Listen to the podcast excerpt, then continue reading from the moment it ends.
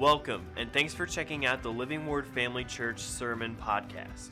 Before we get to the message, we'd like to invite you to check out Living Word Family Church if you don't already have a church home.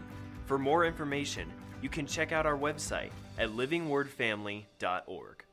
This is our fourth week in 1 Corinthians, the longest letter that we have in the, in the epistles. And uh, this, again, I'm, I am not going to do a full review of everything that we have read so far. I'll just say that uh, by all indications, Paul had already written one letter to them because he refers to it. We refer to this as 1 Corinthians because it's the one First Corinthian letter we have in our Bible, but he refers to another letter that they had sent him, and, or that he had sent them. And he's also clearly uh, answering questions, specific questions that they had asked him via a letter. So he's sitting there with their letter uh, saying, Hey, we've got this situation. What should we do? People are asking about this practice. What should we do? And they're asking some tough stuff that he's responding to. And some of the stuff he's already responded to are things like marriage and divorce.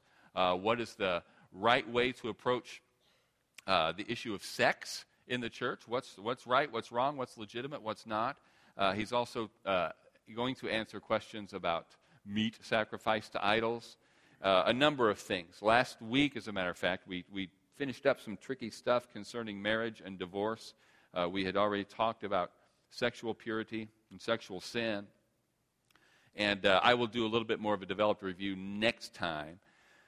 But as I think I mentioned last week, the transition from what we were just talking about into his next subject is a pretty stark transition. He, he's got these deep things to say about uh, sex and marriage and divorce, and then the very next and it's very funny to me still, uh, I th- again, I think as I mentioned, that when you remember that this isn't written in chapter and verse, he's just writing one long letter. So he goes, he starts talking about the right way to, to handle marriage uh, under this present distress. And then the very next line is, Now concerning things offered to idols.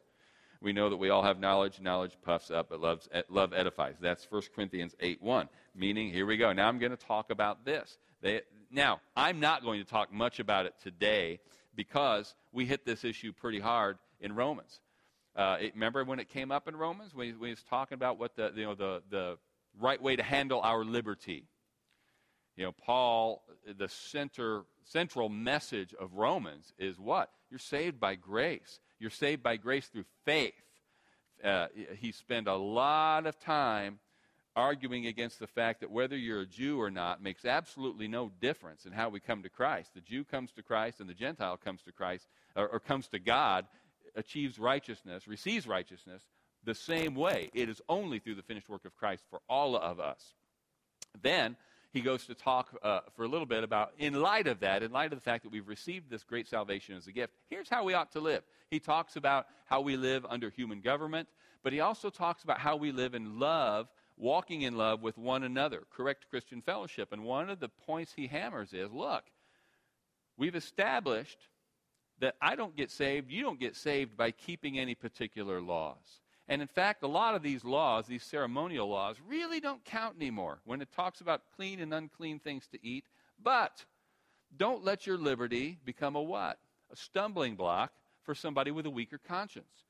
Now, again, this is a hard one for us to, to really relate to because we don't think about it in terms, but the bit in these terms. But the big issue for a lot of these Christians uh, particularly of a Jewish background, was is it okay to eat meat that was used as some part of a ceremony or sacrifice to an idol?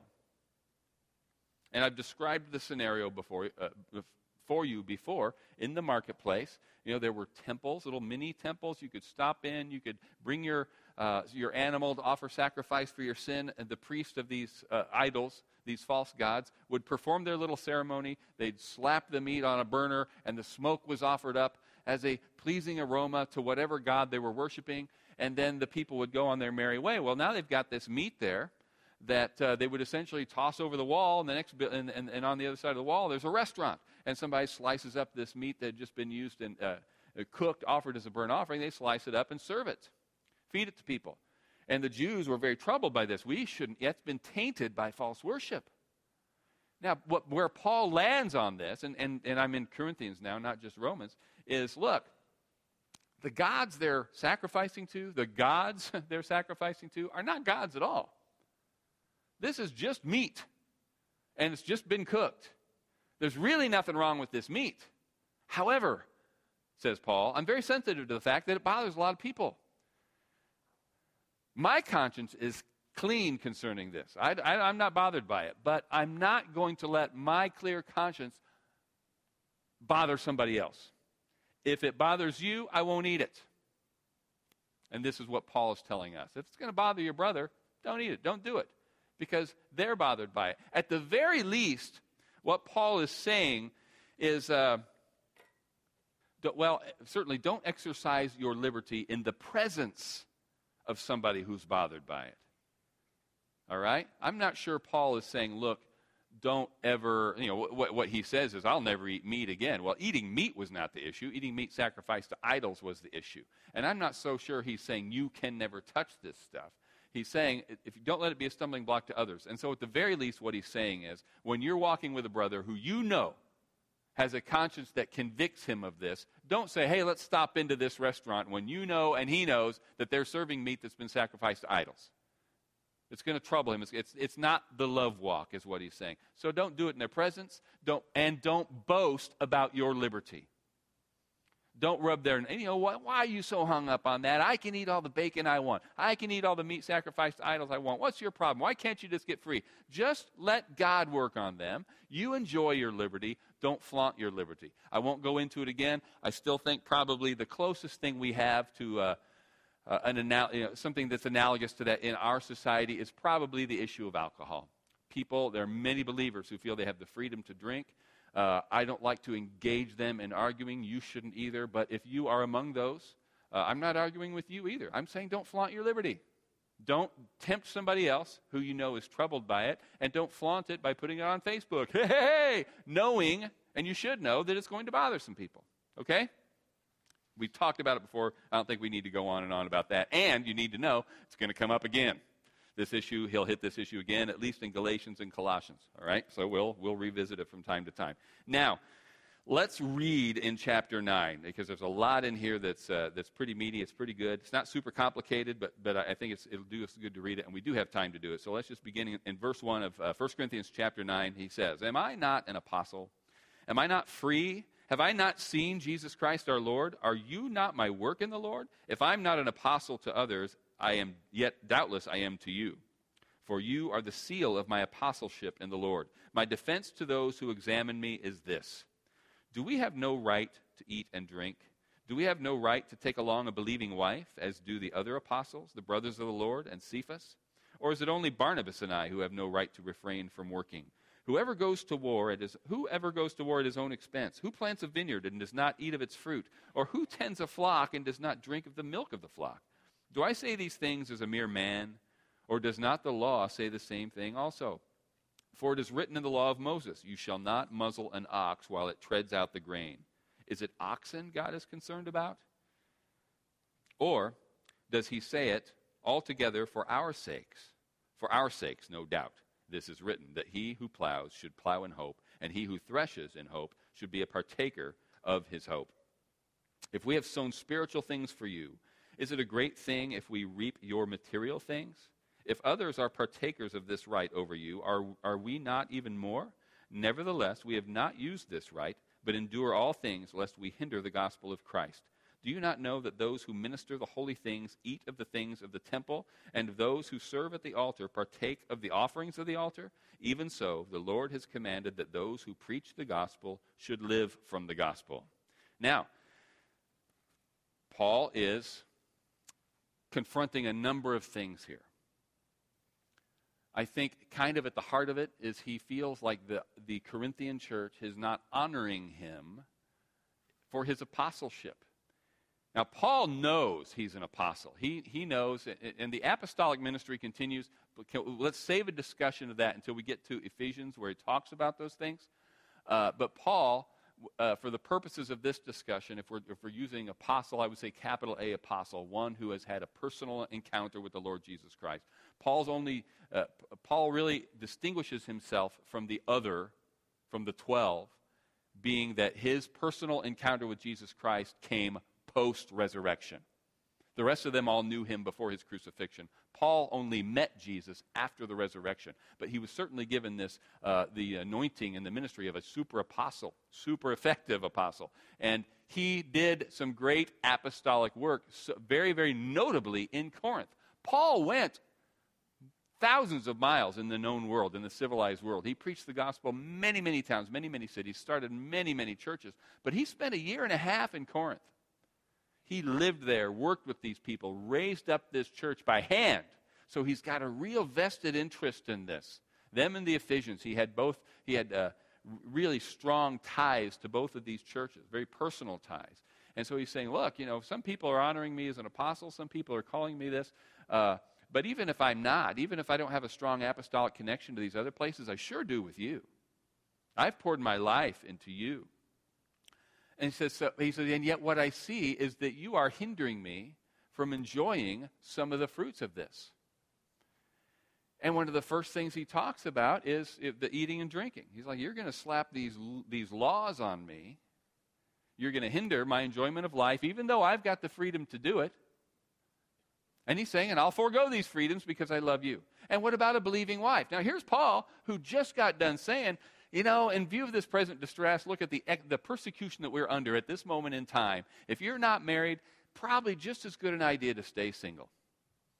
It's going to cause you to be concerned not only for your own self, but now you're going to take on uh, the, the extra care of raising a family, pleasing your spouse, and time is short. We need to be single minded about the things of the kingdom. However, he says, he said two things. If you're married, marriage is great. Marriage is a gift, is a gift from God. Enjoy it. Be married. Stay married. Don't use this present distress as an excuse to get out of your marriage. Marriage is holy.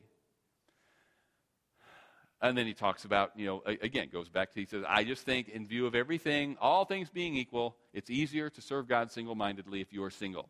But, he stresses, there's absolutely nothing wrong with it. So, I, again, I kind of get the impression that, yeah, Paul could take it or leave it. And yet, here, he's kind of hinting that, hey, one of the reasons I've taken this attitude is because you have placed such demands on me that you would be offended if I took a wife.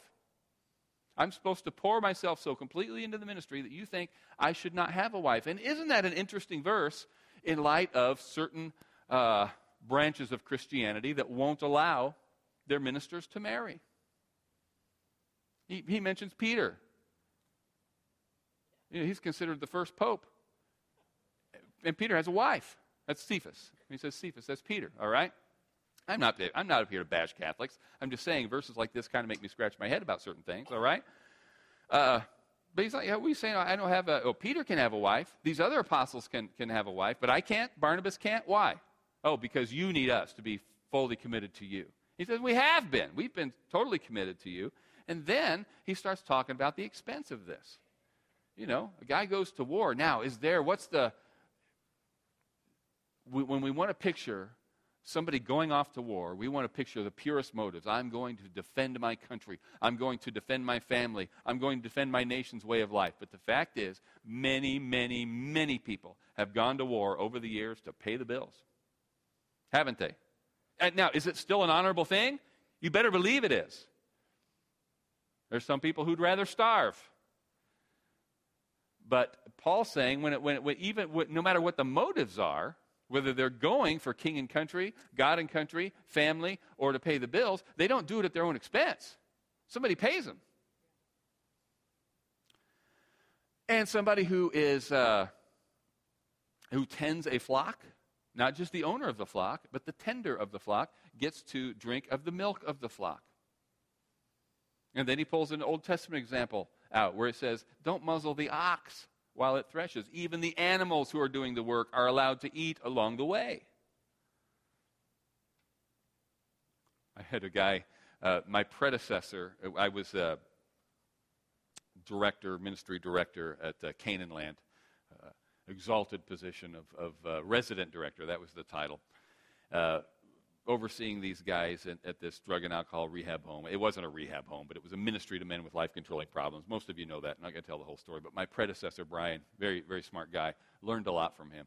And we were talking about things that, uh, uh, you know, what, uh, this very thing about what's uh, the high calling, you know, and, and I was uh, saying, you know, I think, you know, if, before a man is qualified to preach, before he's qualified to take a ministry job, he, he needs to know in his heart that he would do and be happy serving God in any arena, whether it's the occupational ministry or not.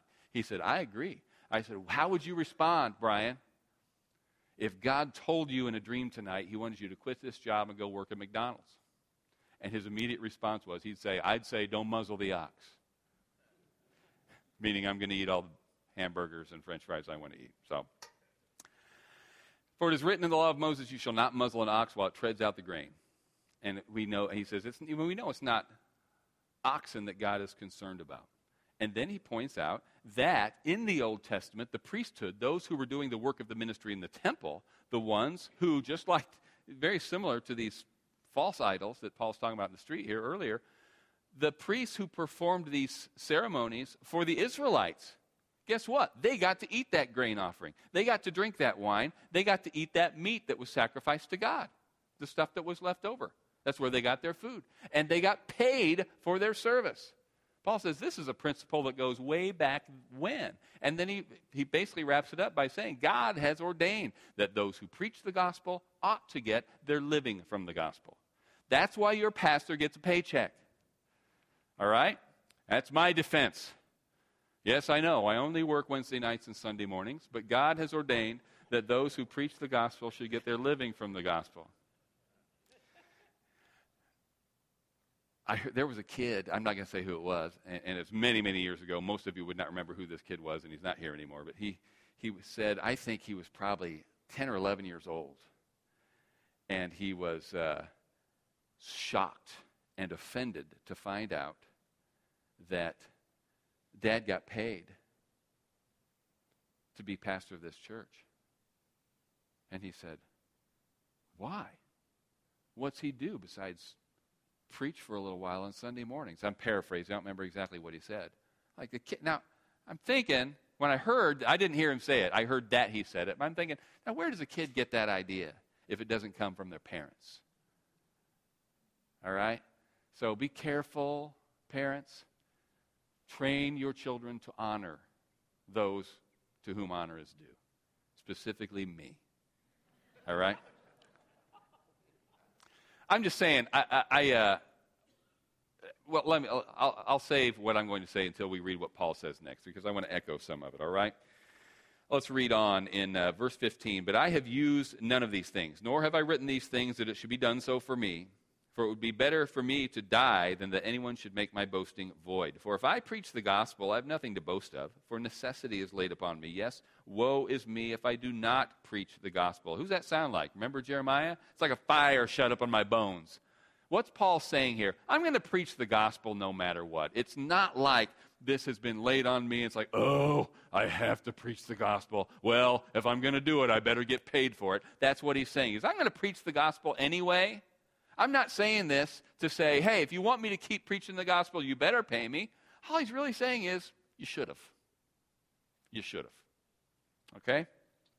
For if I do this uh, willingly, uh, where I'm verse 17, if I do this willingly, I have a reward. But if against my will, I've been entrusted with a stewardship. What is my reward then? That when I preach the gospel, I may present the gospel of Christ without charge, that I may not abuse my authority in the gospel. Again, he's not saying, he's still saying, You should have paid me. He's saying, But you should have paid me without me charging you.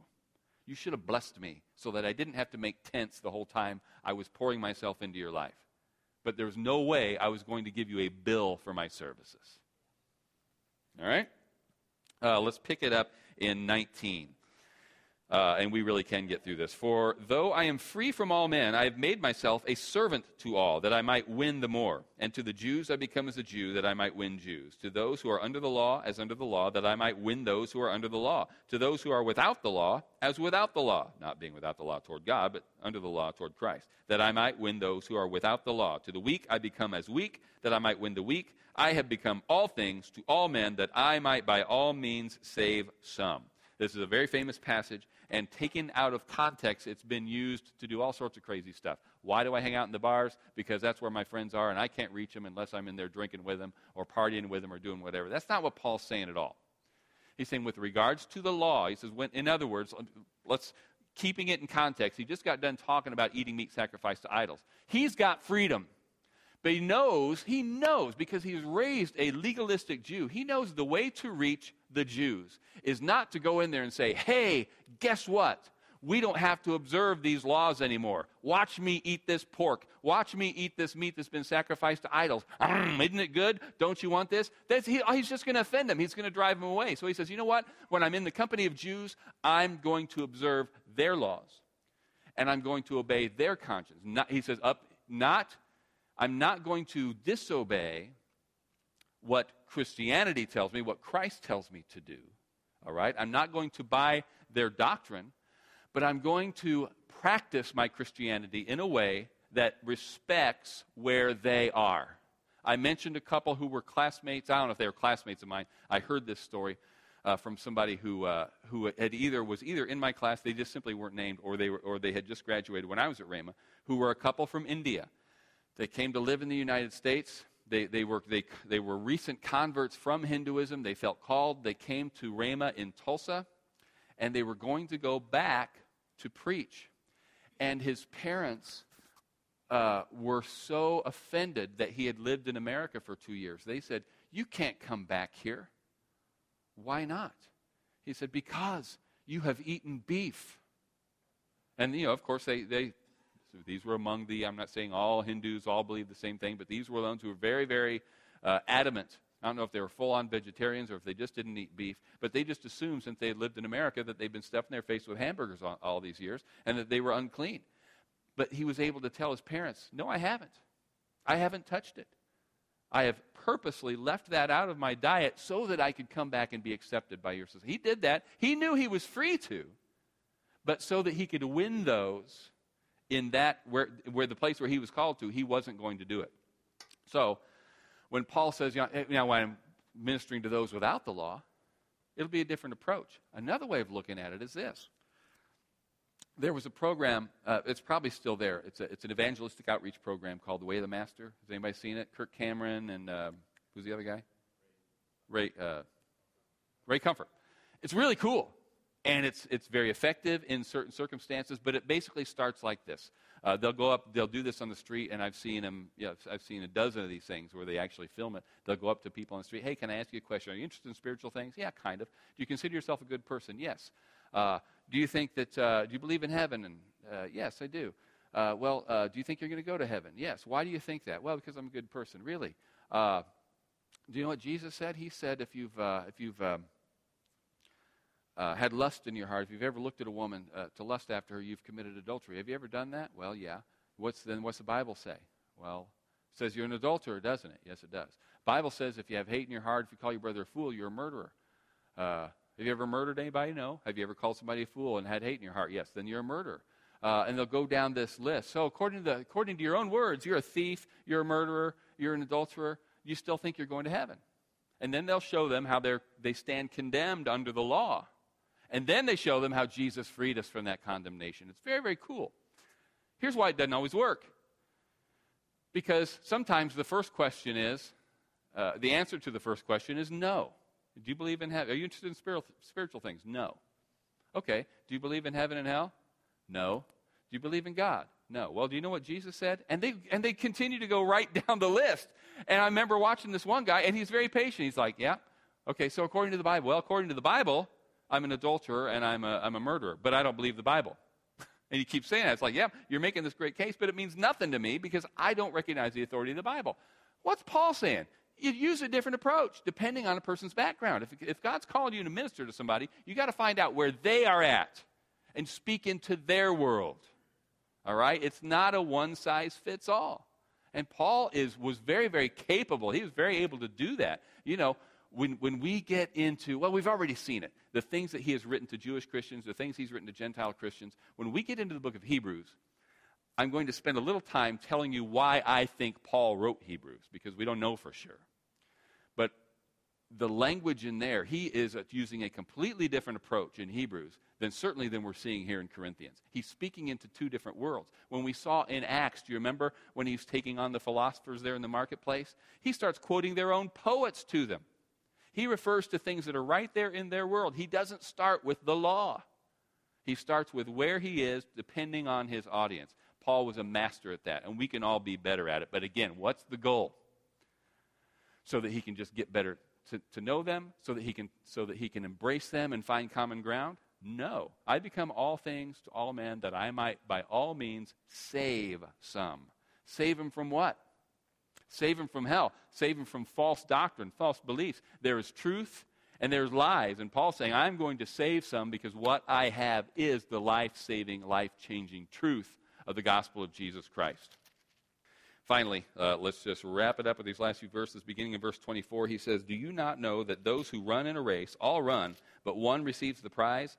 Run in such a way that you may obtain it. And everyone who competes for the prize is temperate in all things. Now they do it to obtain a perishable, uh, perishable crown, but we for an imperishable crown. Therefore I run thus, not with uncertainty. Thus I fight, not as one who beats the air, but I discipline my body and bring it into subjection, lest when I have preached to others, I myself should become disqualified. That's kind of a scary verse. You're thinking, this is Paul the Apostle Paul talking about what he's doing to preach the gospel, and we know what he's already accomplished in his ministry. We know some of it. He's been all uh, already crazy number of miles and preached to a crazy number of people and preached the gospel and been and been persecuted. And he's worried about being disqualified? Is he worried about going to hell? You know, some commentators believe that's what he's talking about, and I want to, I'm just banging my head. How can they think that's what Paul's talking about after they read Romans? Paul, more than anybody else, makes the case that it's not our works that are going to save us. Paul is not talking about disciplining his body, bringing it under subjection because he's afraid of going to hell. When he talks about being, being disqualified, he's talking about being disqualified from ministry. He's talking about losing not his salvation, but his crown. We've talked about this before, haven't we? Heaven is going to be great. Heaven is certainly better than hell, but heaven isn't going to be the same for everybody. That wouldn't be right, would it? We are going to be rewarded for what we do. The reward isn't heaven slash hell, it's not that binary. Heaven is ours because of what Jesus did, but also what Jesus did. Because he rose, we have new life. Because he died, we have, we have forgiveness. Because he rose, we have new life. Because he ascended, we have the Holy Spirit, and we have the gift, and we have the callings to do everything that he's called us to do. And we're going to be judged by whether or not, against whether or not we did those things. And Paul's saying, I'm going to make sure that I don't do anything to disqualify myself from doing the things God has called me to do. But what that means is I discipline my body. I'm not going to give in to temptation. I'm not going to give in to every desire, even if, even if it's not particularly sin. I love the, the uh, athletic picture here because I'm such an athlete myself. I relate to this. Now, what he's saying is uh, an athlete will deprive himself, somebody who's training for the games, the Olympics, they're going to deprive themselves of certain things. Not because they're sinful, not because they're flat out poison, but because eating and drinking certain things is going to make them a less effective athlete.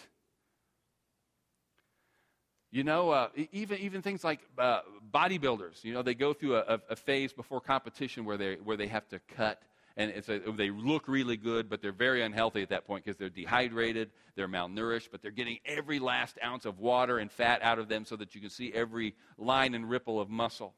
And there's, I don't know if anybody ever saw the documentary Pumping Iron with Schwarzenegger. Anybody watch that? There's this great scene where they're all, and then they're all miserable, wait, building up to this competition, and Arnie comes in eating a big old piece of pizza.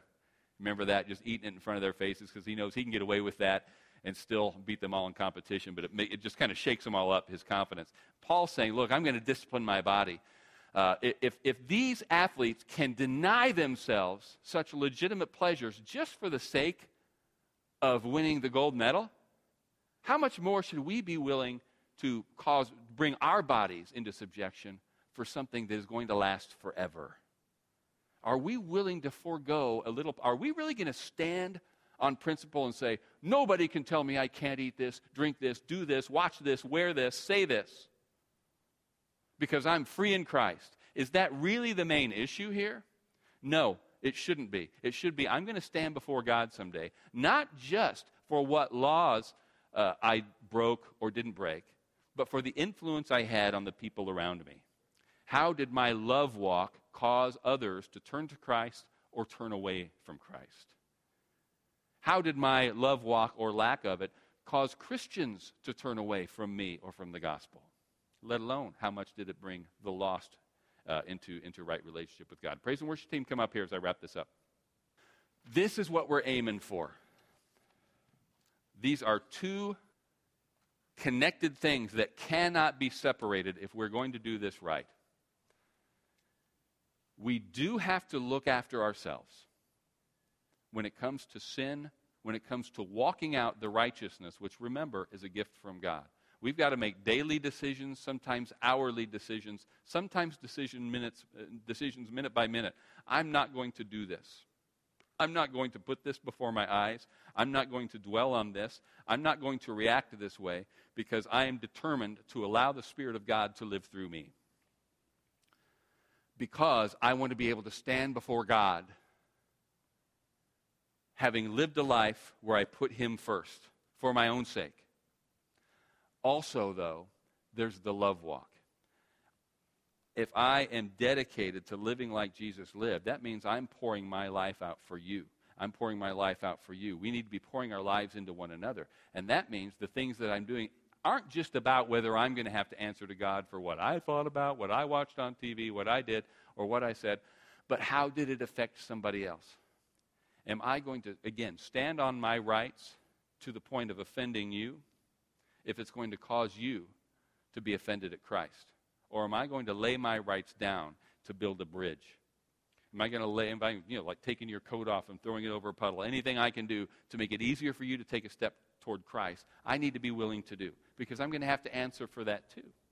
It's the love walk and it's and it's not it's still a glorious joyful thing. It's a life that's filled with purpose. Stand up with me. As every believer in here knows if you've tried to walk this out you have experienced difficulty you've experienced challenges you've experienced temptations but you have experienced blessings. You've experienced the pleasure of god in ways that you couldn't imagine. Haven't you? It is a rewarding life. And i'm talking it's rewarding here and now. It's fulfilling but it doesn't mean by saying, oh, God promises the abundant life. Jesus himself said, I have come that you might have life and have it more abundantly. That's good news. But that doesn't mean he's, pro- he's not advocating a life of hedonism where we simply uh, gratify ourselves with every pleasure, every opportunity that comes along. That's not the abundant life. That's dissipation. No, abundance is having an overflow, a, uh, a superfluity of supply for every good thing that comes along. Right? More than enough. More than enough of everything we need health, finances, relationship, wholeness, and love from our fellow man. We need each other. That's another thing that Jesus promised, didn't it? You know, we talk about, oh, Jesus promised, uh, or, you know, God, the Lord said through Paul, My God shall supply all your need according to your riches and glory. Yes, he did. Jesus healed them all. There, so he's promised us uh, provision, he's promised us healing. You know what else he promised? He says, uh, uh, Nobody who's given these things up, uh, it, it, it, he says, they will all receive houses and brothers and sisters and more in this life. Now, what's that mean? We're all supposed to, we're all supposed to have multiple homes, vacation homes just says, man, I can go into any, there, and maybe you experience this. I can experience this. I can go into many different towns, and I know I have a home. What do I mean? I can go in there. I have friends in many different cities that I know there's a couch, there's a bed, there's a floor, a place for me at their table. And He's given us one another. Brothers and sisters, this is a blessing. You're a blessing to me. I pray, I pray often that God continue, that God makes me a blessing to you. I want to be a blessing to you, but that needs to be your heart to be a blessing to one another. But let's go back a step as I well and truly wrap this up. All of this begins with a decision. The life that God has called you to is a life that only He can offer you. When God calls you to live this life, He's not saying, I want you to do this so that I can declare you righteous. What he says is, I have declared you righteous as long as you believe this. I have purchased forgiveness, I have purchased cleanness, righteousness for you, and I purchased it with the blood of Jesus Christ. Let's don't sugarcoat it. Your sin, no matter how minor it is to you, is offensive and ugly to God. It is unacceptable to God. And there's nothing you can do or I can do to clean ourselves up. God knows that. And it was always true. So he sent Jesus, gave his son to bear the guilt and the sin itself. And he judged all of your sin at the cross. So he says, let's leave that back there. You follow me. Let's consider your old person dead. I'm going to give you a new life, and it's going to be an abundant life. It's going to be well supplied. It's going to be protected. It's going to be healed. It's going to be hard because it's going to be persecuted, but it's going to be rich. And when this part of it's over, there's heaven. Heaven is real, hell is real. Do you need any other motivation to say today, I will follow Christ? Thanks for listening. We hope that this message encouraged and equipped you in your walk with Christ. Make sure to follow us on Facebook or Instagram to stay updated with what's going on at Living Word Family Church. Have a great day.